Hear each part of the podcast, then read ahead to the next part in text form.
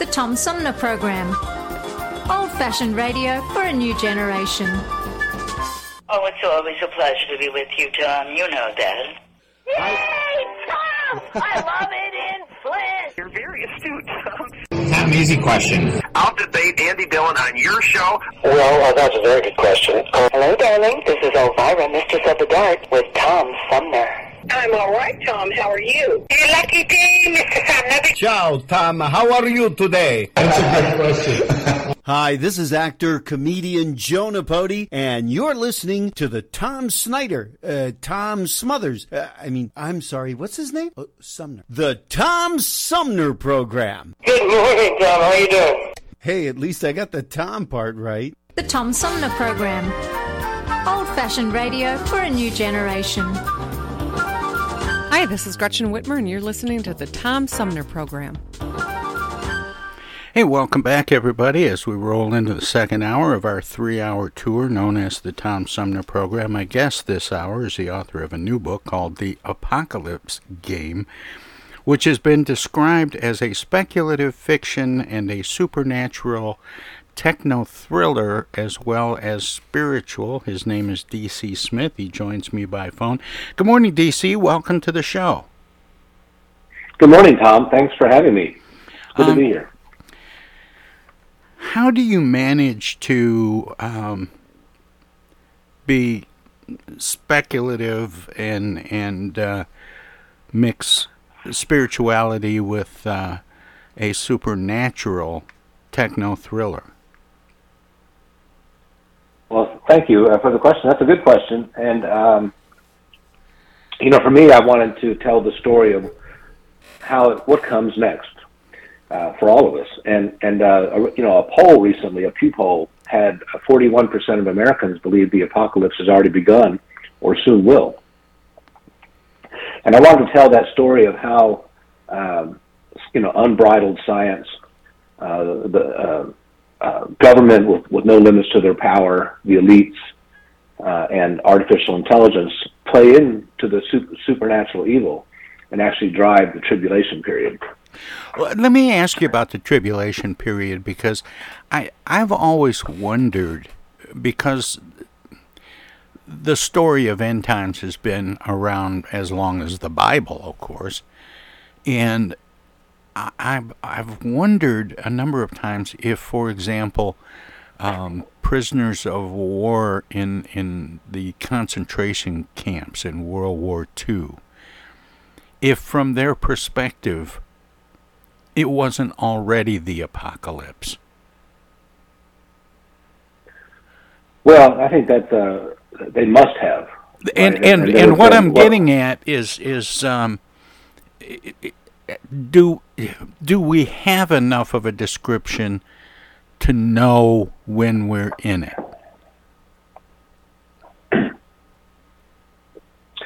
You know, I, I wonder if we will know whether we're in it or not. Yeah, Uh, DC, now, I'm not trying to put you on the spot. It's just that, you know, this is such an an interesting concept and I read the same stuff you read and I've talked to people who, you know, think, "Oh, you know, this is end times." They see, you know, Russians invading Ukraine and, you know, problems still going on in the Middle East and and say, you know, it's here. You know that there are, uh, if, if you're a believer or even if you're not a believer, it doesn't change what happened. But there, there are apparitions of uh, Jesus' mother, uh, the Virgin Mary, uh, that have happened since you know 1917 in Fatima, Portugal, that described what would happen and and uh, how uh, World War One would end, how World War Two would happen, and how the Third World War, which would be the tribulation period, would happen. And those there are allegedly uh, those visions still happening around the world today uh, with these um, with these visionaries that talk about the tribulation period has started. Now that's not why I wrote this book series because I started on this book series seven years ago, uh, and I did this to write a, um, a fictional thriller that really uh, is meant to uh, encourage the reader to think about uh, their own personal value systems. And, and really, that's a very subtle theme throughout the book series. Uh, book two is coming out in September, and um, the, the you know it's really about uh, you know I took a completely different approach to writing something that's talking about uh, Christian end times because I, I the protagonist is uh, a brilliant and devout atheist.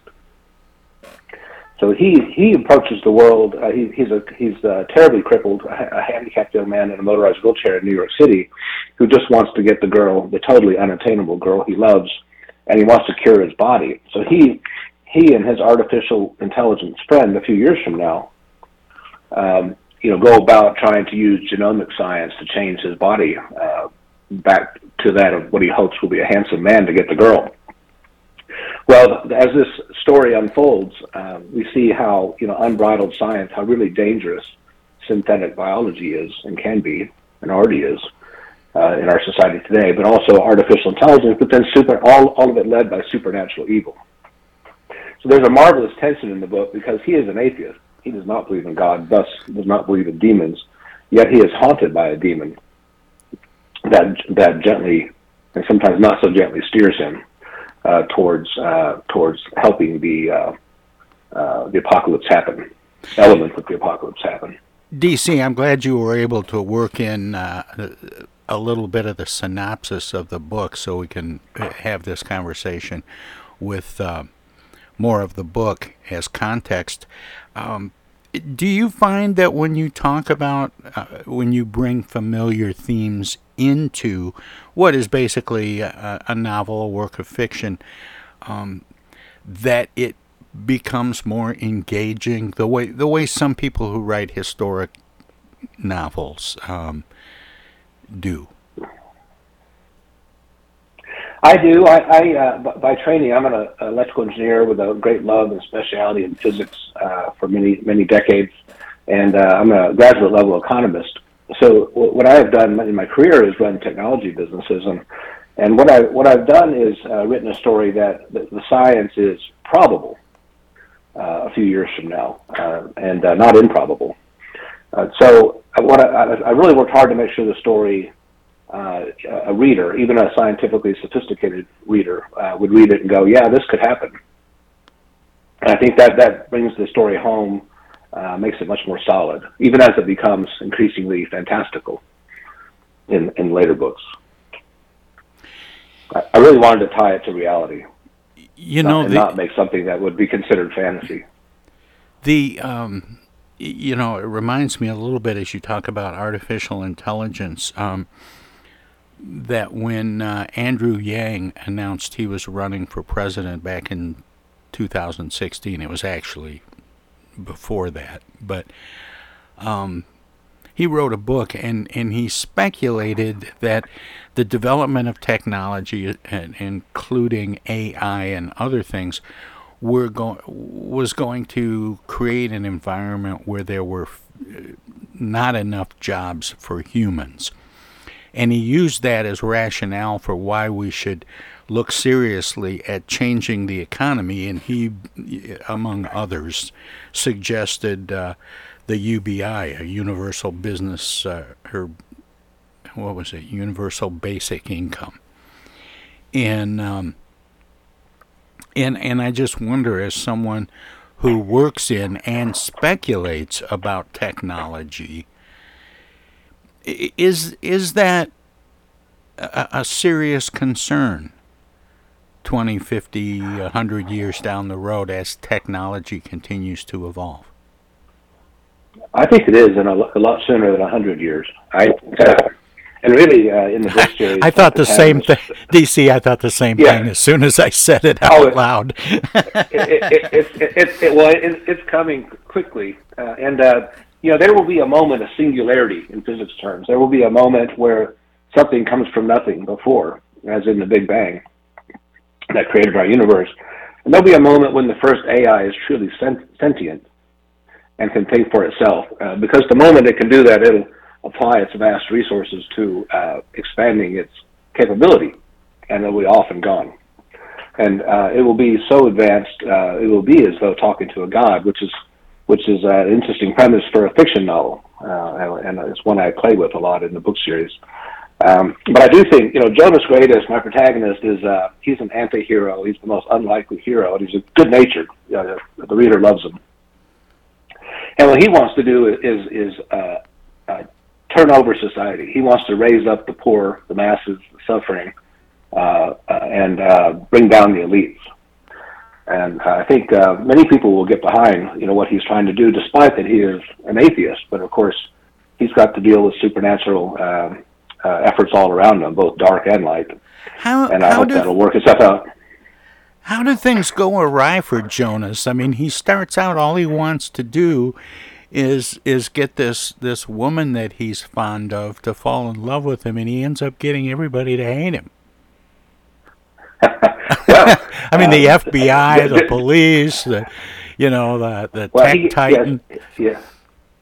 You're right. He gets he gets the powers that be, uh, the elites, uh, to hate him. But actually, the masters love him because he, what he wants to do is give people lives of leisure and extend their lifespans greatly using synthetic biology. So he's he's he's pursuing a path that will, will lead to much much longer life lifespans and little work. Which is to your point, your question earlier. Will, will there be a day where uh, AI does most of the production and robots do most of the cleaning, and humans are, e- depending on your perspective, are either um, uh, enjoying that ride or, or perhaps they become su- superfluous, you know, unneeded. I think that w- that is the great debate. Well, that that is the great fear. As long indeed, as, absolutely. As, long as you're speculating uh, in in the book, um, is is there a future for humans different than we've known in the past in terms of uh, industrialization and, and before that farming and agriculture and so on? You know what what is the role of humans in a um, high tech uh, evolved world? Well, and and would an AI tolerate uh, eight billion people who many of many of whom who lie, cheat, steal, and war? That's a lot Why- of mouths. That's a lot of mouths to feed. Well, and it's a lot to tolerate if they're dishonest. so, uh, it's it's uh, those are some of the themes that I test in the book series. and uh, but I think it's it's all it's, this is real stuff. This is coming. We're going to be dealing with it uh, in the next two decades. I think in more of the, your 20 year time frame, not sooner. You know, recent reports in the news, you probably saw them. Is uh, some people out of Google claim that they have the first sentient AI operating there, an AI that claims it's lonely and and uh, so forth that has feelings. Um, and so we will see if that is true. If it is true, the first thing Google has asked that AI to do, I'm sure, is make itself better, stronger, smarter, and it'll be off and running, and there'll be no way to catch it. It won't be as though there'll be a a world. What I test in the book series, I don't see the scenario where you have a world full of you know thousands or millions or billions of AIs. I think you'll have a world with one AI because once once you get the first one, it will advance so fast uh, that there will be no others. I mean, there's no reason to have others. Now, I, I So hope who- I'm who- not stepping on something you've written or are writing, but wouldn't that evolve out of a number of AIs warring for the top spot? You know, if if you had a number of AIs, I mean, I just have this- uh, This is, this is fun, fun, stuff, right? Fun to speculate. It is. Yeah. Because, think you know, you had would think that there are a bunch of different um, tech firms all sort of racing to be, you know, the company that, that creates the sentient AI. And, and they all have versions of it that, that have to topple each other until there's one standing. Well, that's right. I think so. And of course, China is investing enormous resources. Everybody understands who gets the first one probably wins the whole game. And uh, everybody's racing for that first one. Probably it's, it's probably either going to be us or China. But once you have that first one, you got to remember AI. You know, it doesn't necessarily watch TV. It doesn't play golf. It doesn't chase uh, uh, the opposite sex or the same sex or whatever. Uh, it, it will focus 24 hours a day. It doesn't need sleep. So if you if you get one and you ask it to work on the problem of making itself smarter full time, uh, it will do so. And uh, I think uh, I think it's more likely uh, that you that the first one that there is races ahead so fast uh, it will be very difficult for anybody else to catch up. One super AI with maybe some small AIs elsewhere. You know, it's easy to imagine because of the amount of um, experience we have with uh, with computers and, and the way they um, gather and store information for us um, to imagine an AI you know collecting all the information there is to have and storing that and and and yet I wonder about insight and creativity, and I want to talk about that, but I have to take a break here. DC, can you stick around for a few minutes so we can talk some more? Yeah, you bet, Tom. I'm all, here. All right, DC Smith, author of the Apocalypse uh, Apocalypse Game, and uh, we're going to take a short break, and we'll be back and talk some more right after this. Everybody's doing a brand new dance now. Hi, this is Mark Farner, and you're listening to the Tom Sumner Program. I'm Julie Lopez with Crime Stoppers. Have you ever wondered what to do if you have information about a crime or the whereabouts of a felony fugitive and you want the police to know but you need to remain anonymous? Well, here's what you can do. You can go to p3tips.com or download the mobile app. You can go to Crime Stoppers of Flint and Genesee County's Facebook page and click on the Leave an Anonymous Tip tab, where you can call 1 800 422 jail. All methods are anonymous, and if your help leads to a felony arrest, you may be eligible for a cash reward. Remember, your voice matters. Our fellow Americans. Right now, the COVID 19 vaccines are available to millions of Americans. And soon, they will be available to everyone. The science is clear. These vaccines will protect you and those you love from this dangerous and deadly disease. They could save your life. So we urge you to get vaccinated when it's available to you. That's the first step to ending the pandemic and moving our country forward. It's up to you.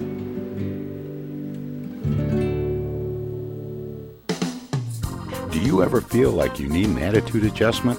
Are you wishing there was a magic pill or a new app for your mobile device? Why don't you try live local music? Music can make you dance, bring back fond memories, inspire you to be more creative, whether you attend a child's school concert or recital, go to a local symphony concert, visit local bars and restaurants that feature dance music, sing along piano, or jazz and blues. Music could be just what you're looking for. Supporting live local music is more than a way to support your local artists and economy, it's a great way to improve your own quality of life.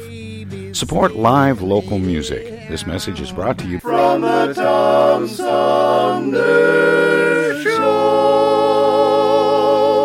Oh,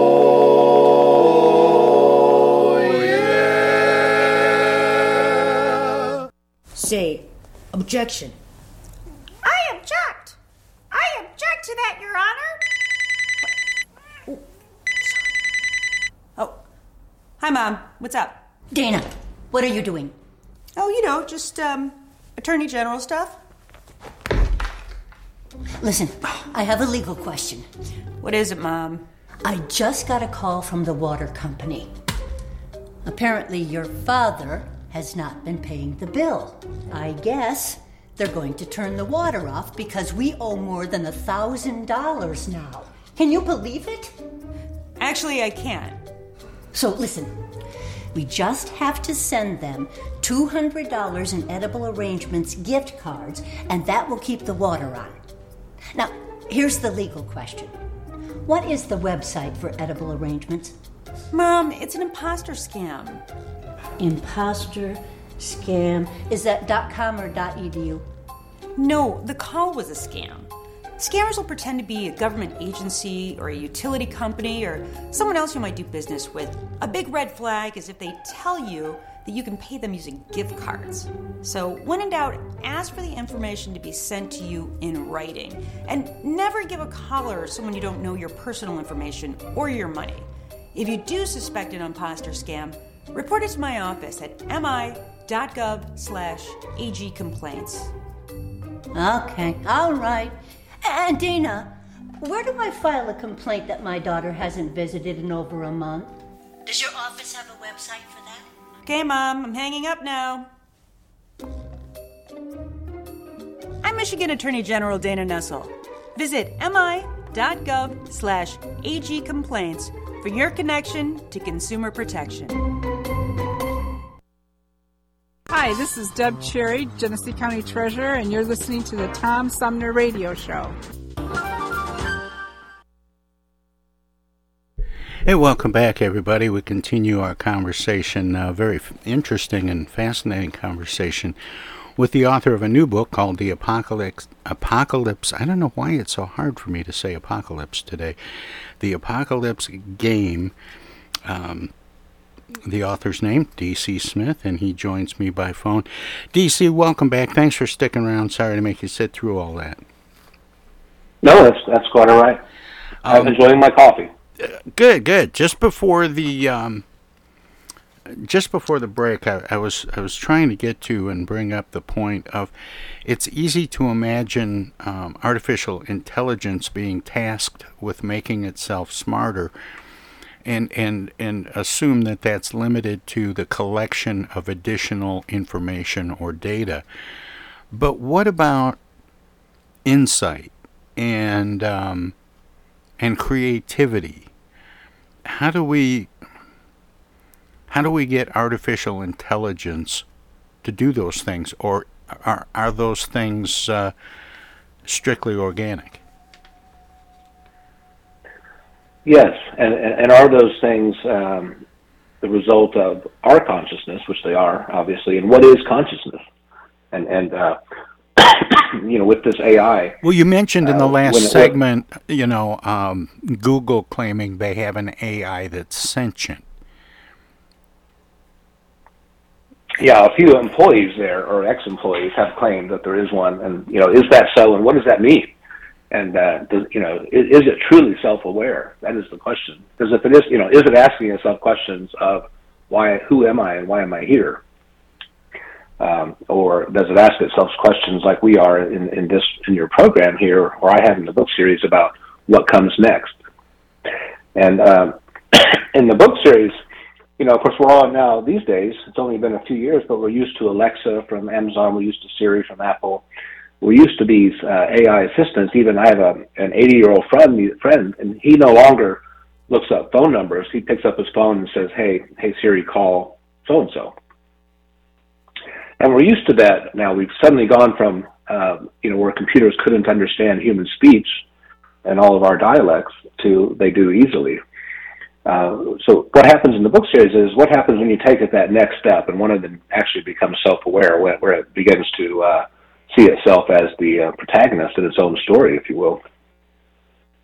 I think that uh, that is the question, and uh, you know, Elon Musk, for example, has called out that as one of the biggest threats to uh, uh, humanity and civilization. I agree. Uh, I also call out that there's one other, which is synthetic biology. You, you might be aware that scientists in that field these days have made life forms from scratch. That is, actually making the DNA strands from scratch and turning it into a life form. And it started out as almost a joke, where uh, some researchers, even uh, two decades ago now, or one decade ago, made uh, dogs, for example, that glow in the dark by splicing in some genes. But it, has since advanced a, a great distance, which is, uh, for example, we see news reports of, you might have seen it, of, of uh, uh, pig hearts being transplanted into humans and it actually working. Yes. Uh, uh, yes, and the, the way they did that, of course, is they spliced, they, they changed the genes of the pig. Actually, what they did is they changed the genes of the pig in such a way that the pig's organs uh, would be human-like, so that we wouldn't reject them. But you have to think that through because the brain is another organ. So these pigs uh, that they bred in Europe and here in China uh, separately, three different uh, variations, have brains. You know, pigs were already known as being very intelligent. Now they have brains that are presumably human-like. And what does that mean? You know, what are, what are the ethics of that? Uh, of these perhaps now quite very intelligent pigs being kept in cages and slaughtered for various purposes in medical experiments.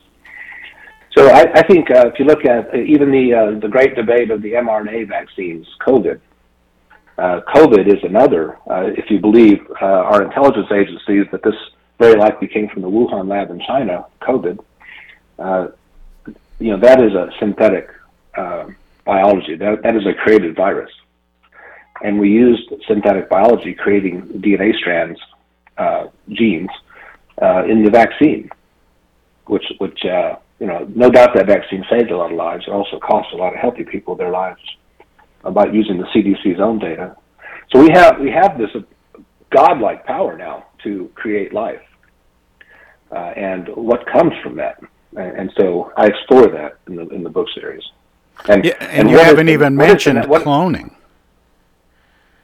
That's absolutely right.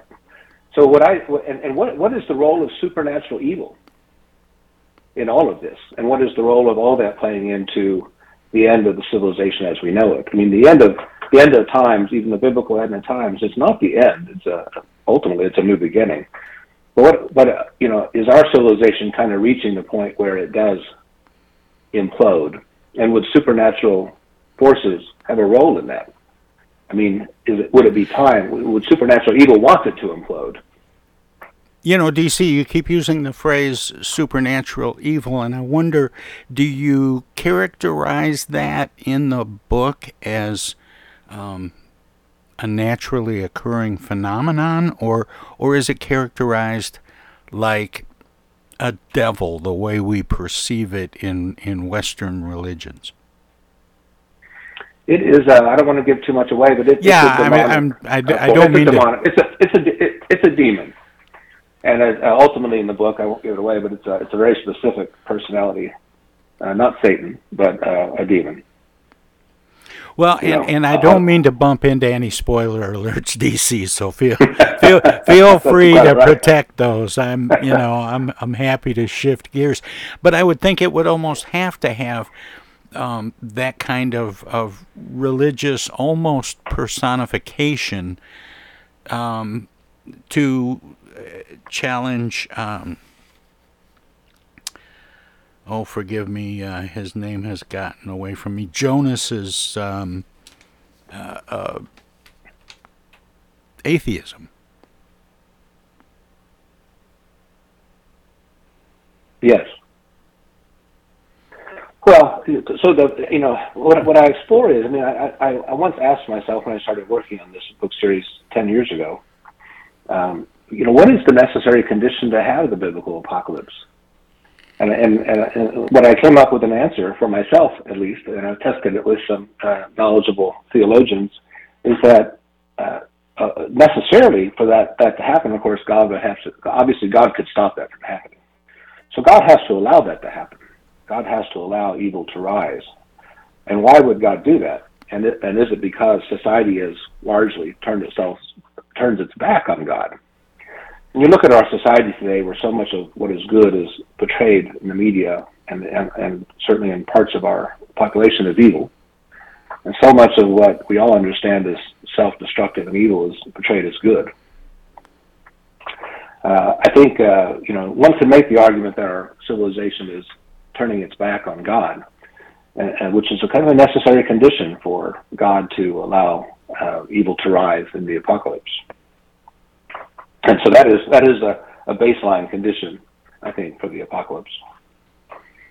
Well, and the the, the thing I see um, day in and day out, because so much of the time uh, doing my radio show, we're talking about current events and politics, is um, just just the uh, hatred and animosity between people in in somewhat factionalized camps, and and there's this this whole stream of of activity on social media and so on where you either agree with me or you're a moron.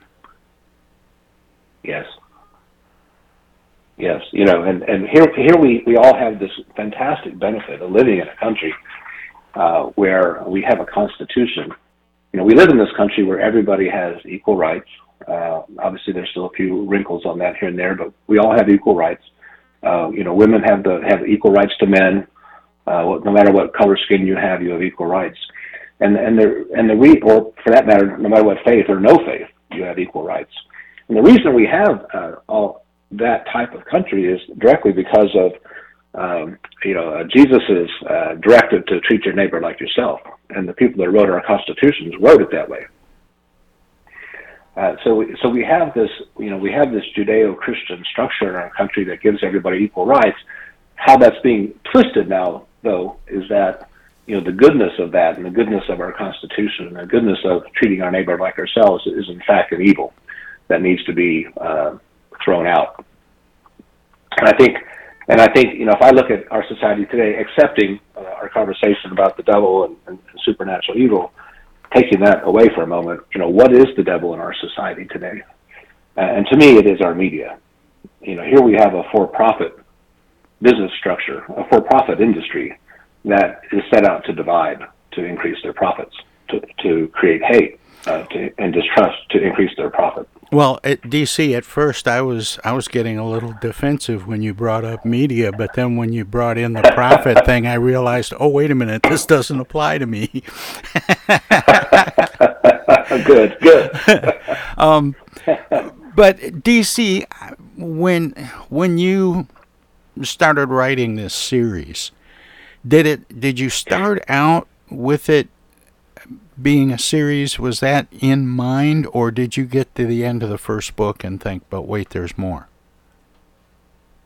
No, I started out with it as a series because uh, my my whole purpose of it, uh, if I really helicopter up, is to, uh, as I said earlier, to to for to encourage people through the action to consider value systems, but also uh, to pull in the secular and even atheist viewer because it's a fantastical story in the end with plagues and beasts and things that are really uh, big screen, you know, computer generated graphics, uh, fun, a fun story. Are you picturing? And of course, an, an, an atheist protagonist. So I want to I want to draw in those secular readers and take them on a journey. And uh, so I, I originally envisioned this to be around nine books. Today, I, I believe it'll be around ten books. Are you when you're writing this book, are you picturing it on the big screen? I mean, do you write visually like that? I really do. Some people have said it reads almost like a screenplay, and um, I, I do. I, I, I see it, and I see you know I, I feel the characters, and I see the action, if you will.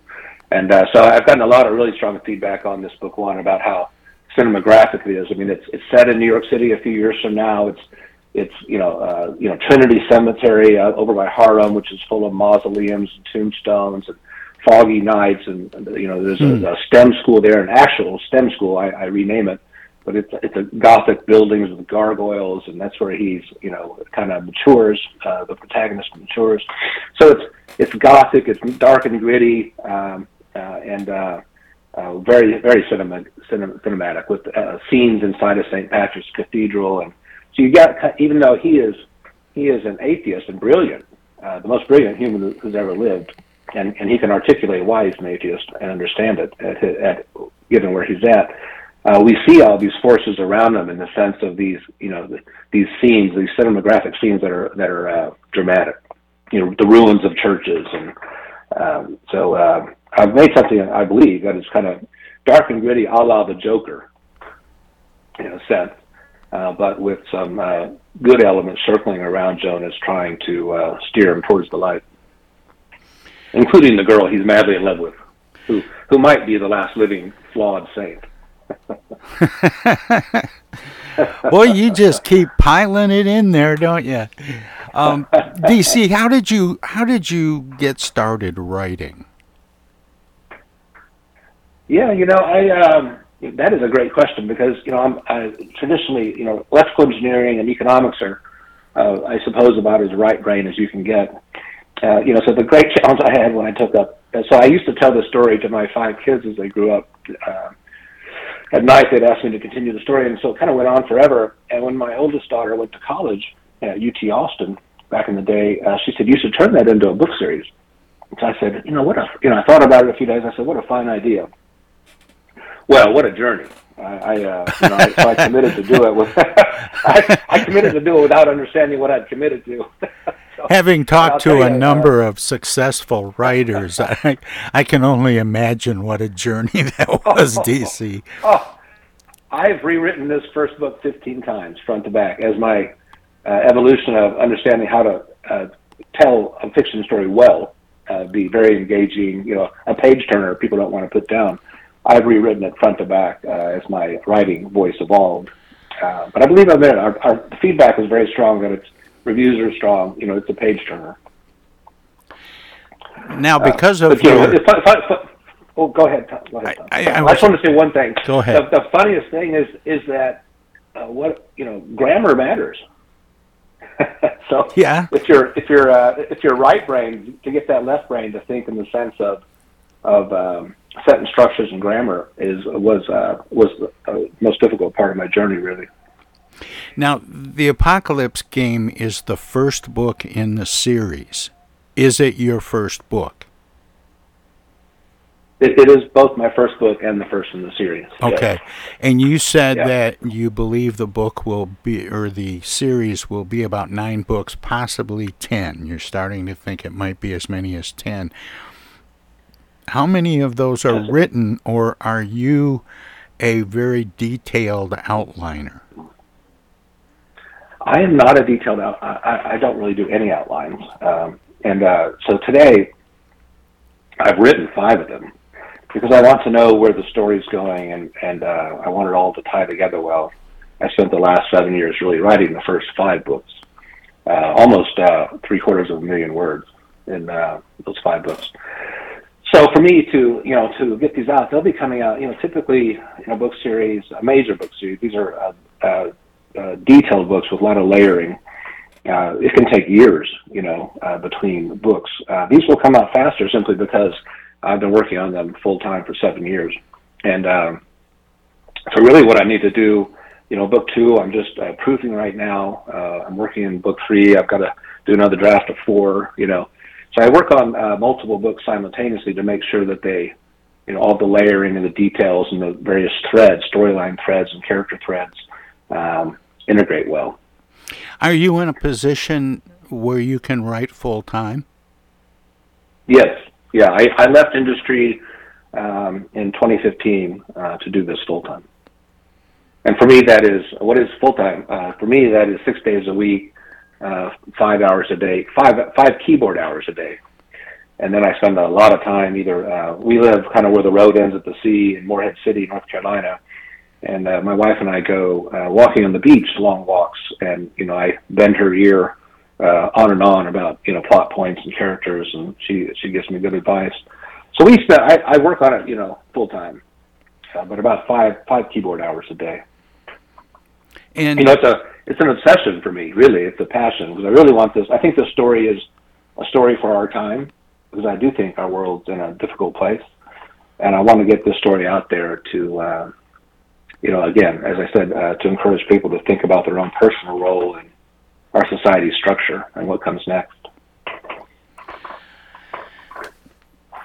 DC, when you're writing, um, or, or when you started to write this, or, or when you started telling the story to your kids, did you have the story in mind and then cast characters into it like a movie, or did you have characters and then start developing the kinds of things that would happen to them?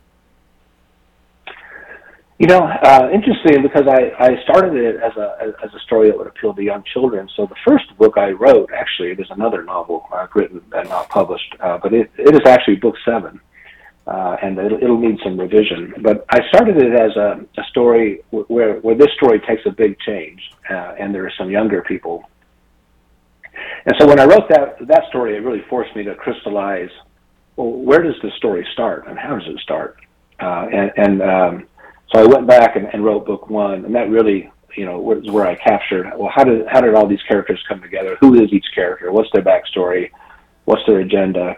And um, so, it, interesting. It's kind of started, you know, in the late middle of the story, out in seven, uh, and we'll get we'll get back to that book in a few years and revise it. But but the characters, uh, you know, to your question, uh, the characters lead the story. You know, there's an overall overall big uh, plot uh, st- structure to the story.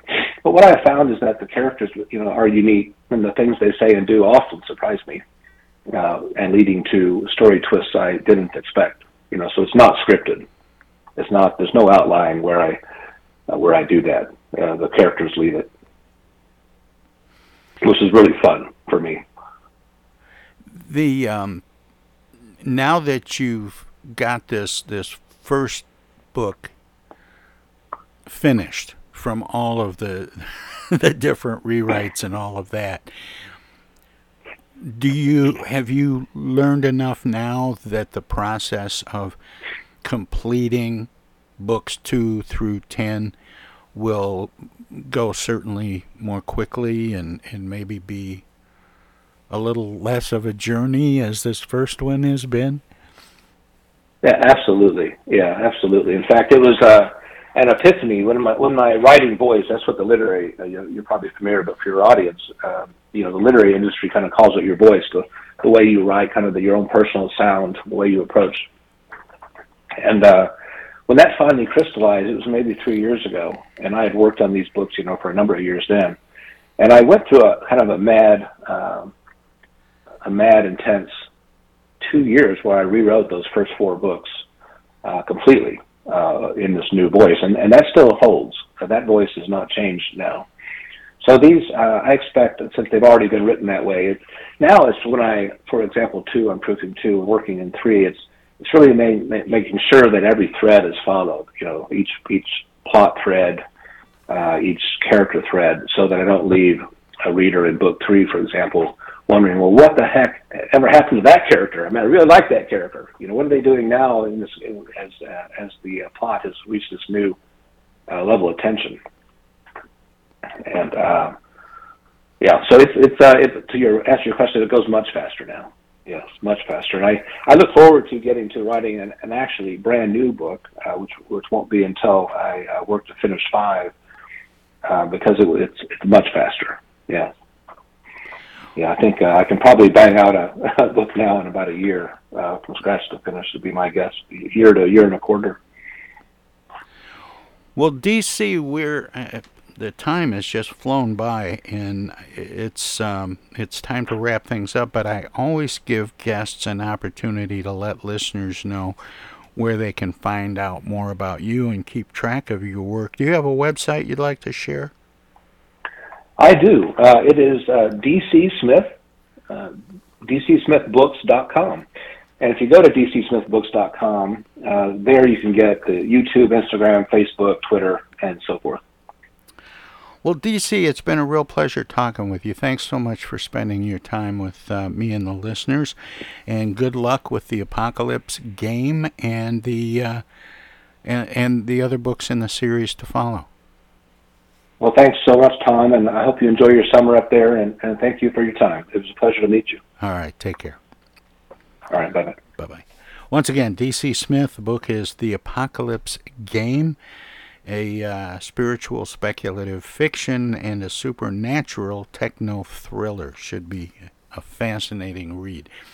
If you're listening to us on uh, WFOV uh, LP, our Voices Radio, 92.1 FM Flint. They are a broadcast service of the Flint Odyssey House Spectacle Productions and my good friend Paul Herring. And we're going to let them squeeze a few words in or do whatever they do when we go to break. If you're streaming us at TomSumnerProgram.com, we have some messages as well. Still a lot more of the Tom Sumner program straight ahead, so don't touch that dial, don't click that mouse. Um, want you to stay with us. We'll be back. Hello there, citizens. Darkwing Duck here, and every time I'm in Flint fighting crime, I always stop by the Tom Sumner program. Don't forget, stay dangerous. Darkwing Duck out. East Village Magazine is the monthly neighborhood magazine read all over Flint. With support from grants, donations, and advertisers, East Village Magazine's talented local writers give you an in depth look at local news, issues, and people that make Flint Flint. Copies of East Village Magazine are available at many of your favorite shops and restaurants around Flint or online at eastvillagemagazine.org. East Village Magazine, community focused and community supported.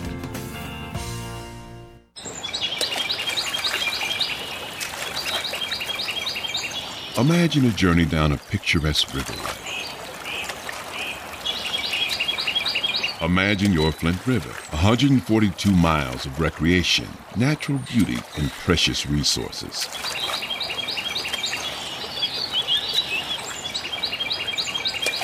The Flint River is a vital resource that is available for all to use and enjoy. The river and its ecosystem provide unlimited recreational opportunities and natural beauty while supporting wildlife in a vibrant landscape. We all have a responsibility to protect and preserve this precious resource. Learn more at flintriver.org or call the Flint River Watershed Coalition at 810 767 6490.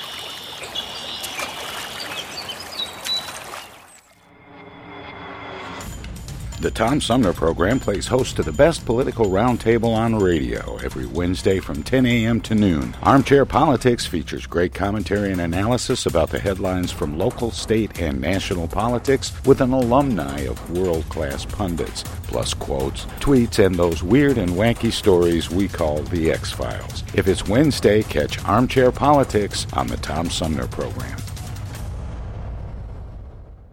Cloth or disposable? Paint or wallpaper? Yellow or green? Babies come with lots of decisions. Crib or bassinet? Rocker or glider? So when it comes to protection against diseases, go with the safest, most effective choice vaccination. To protect your child against 14 serious childhood diseases like measles, meningitis, and whooping cough. That's why nearly all parents choose it. Stroller or carriage? Basketball or soccer? So get all the recommended vaccinations for your baby by age two. For more reasons to vaccinate, talk to your child's doctor. Go to cdc.gov slash vaccines or call 800 CDC info. Justin or Justine. Immunizations help give you the power to protect your baby. A message from the Centers for Disease Control and Prevention. Hey, why are we stopping? We're gonna be late for the show. Mom, Dad, we gotta get gas. Not here, you're not. This place is charging an arm and a leg. Look, these days price swings of 30 or 40 cents per gallon aren't unusual, but when a gas station charges a price way above the price at similar stations, that could be gas gouging. Michigan gas stations sell the correct quality and quantity of gas most of the time, but when a station does try to illegally take advantage of drivers, my office is here to stop them. Stop Attorney Generaling! We got a concert to get to! I hope she doesn't sit next to us. Narc. This is Attorney General Dana Nessel. If you have information about potential gas gouging, call my office or go online at michigan.gov slash AG. Put those away. We're at a gas station. This is U.S. Senator Gary Peters, and you're listening to the Tom Sumner Program. Welcome to this presentation of the Comedy Spotlight on the Tom Sumner Program.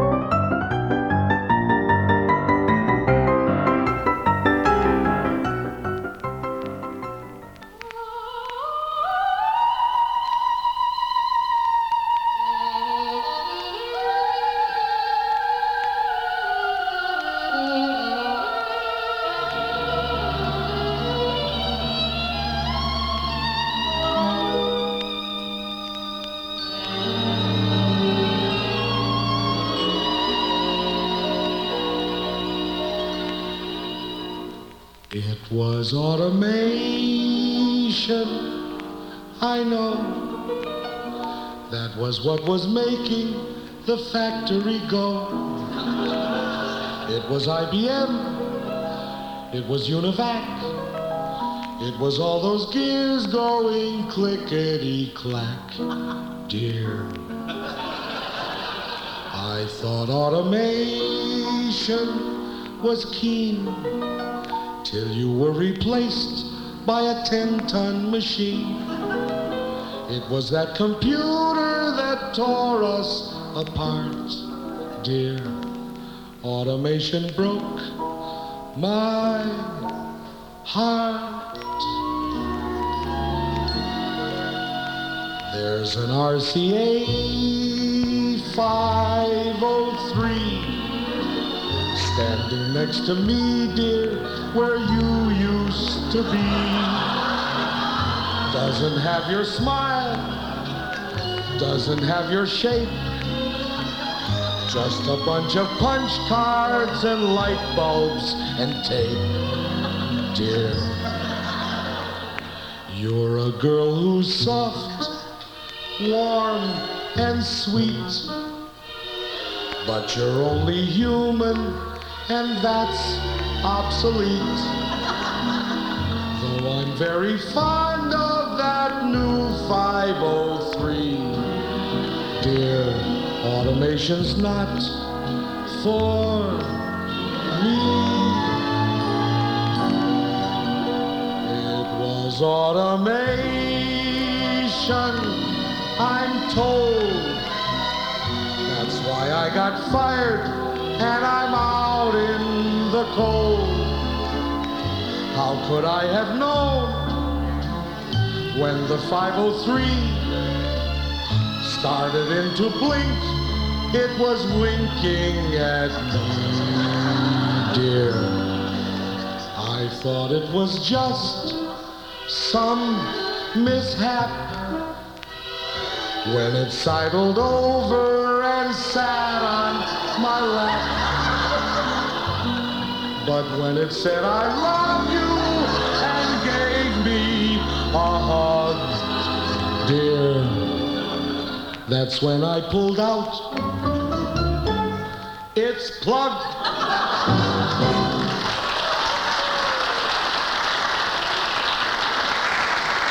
I want to say just a few words about North Carolina, my home state, possibly the finest state in this entire union. We got industry of all kinds, pretty country, raise corn, cotton, tobacco, peaches, peanuts, all like that.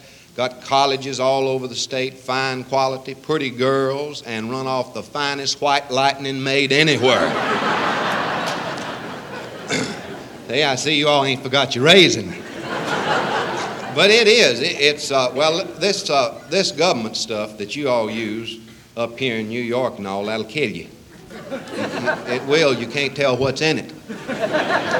Here last uh, last New Year's Eve, I was up in New York and uh, I got I got betrayed into drinking several several folks' health, and uh, I was trying to be as you know as robust as I could about it, and.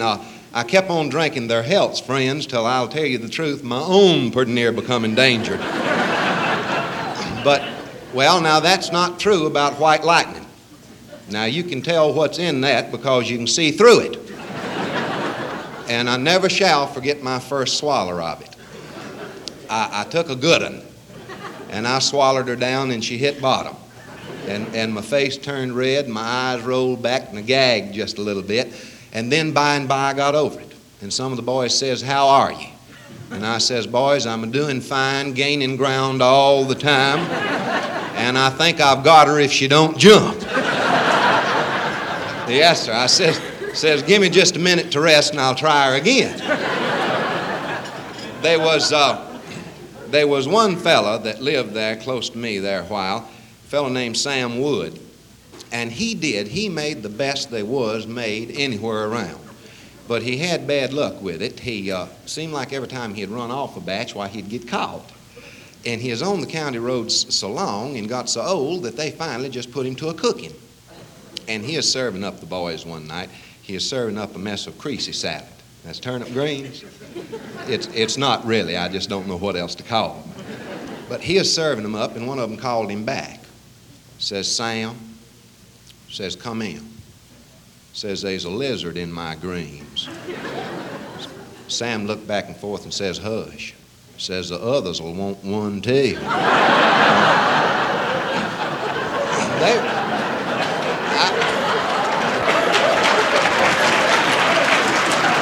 I, I mean, they might be good fixed right.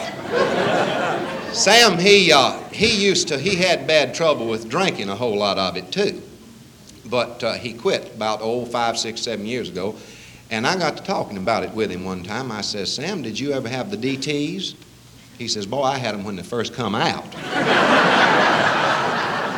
Now i'd like to report to you here that there is excellent progress going on all over down there, even in, in the most backwoods communities at home, they're getting all kinds of modern conveniences. There was a fella that worked at the same factory that I used to with my daddy there in Mount Airy, and he come in out of the mountains one morning just as mad as he could be.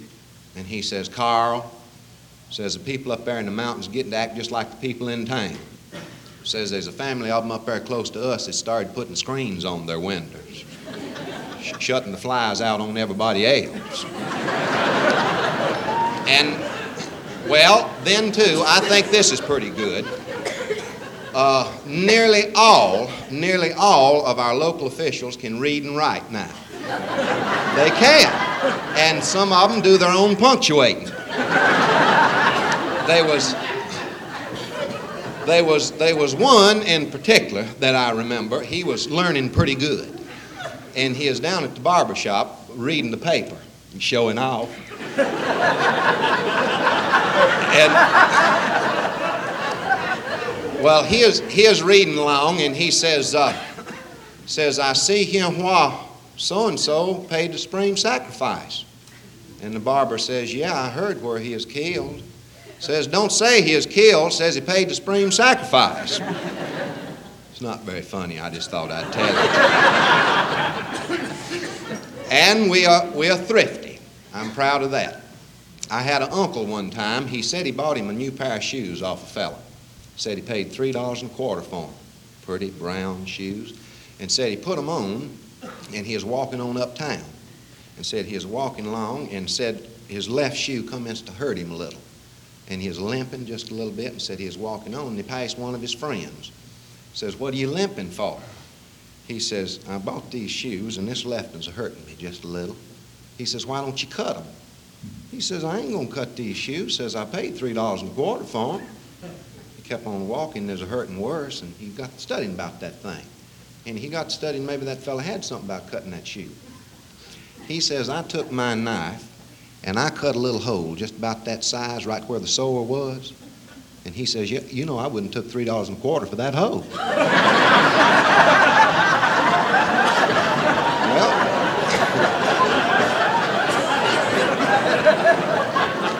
he told me that and I had to get up off the porch. but now, them of you that has to live here in Washington, there's a whole lot to be admired about, about Washington too. Cherry trees, monuments, and everything like that.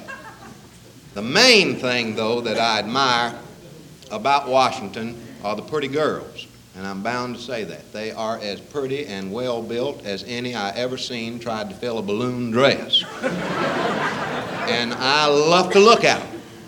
My wife told me long time ago, she says, You can look at the pretty girls, but don't you never touch none. And friends, I've tried to live by that. Of course, that throws me to do an extra lot of looking just to make up for that one handicap. well, I reckon we might as well go right ahead and get right on into the service. Is the choir ready? All right.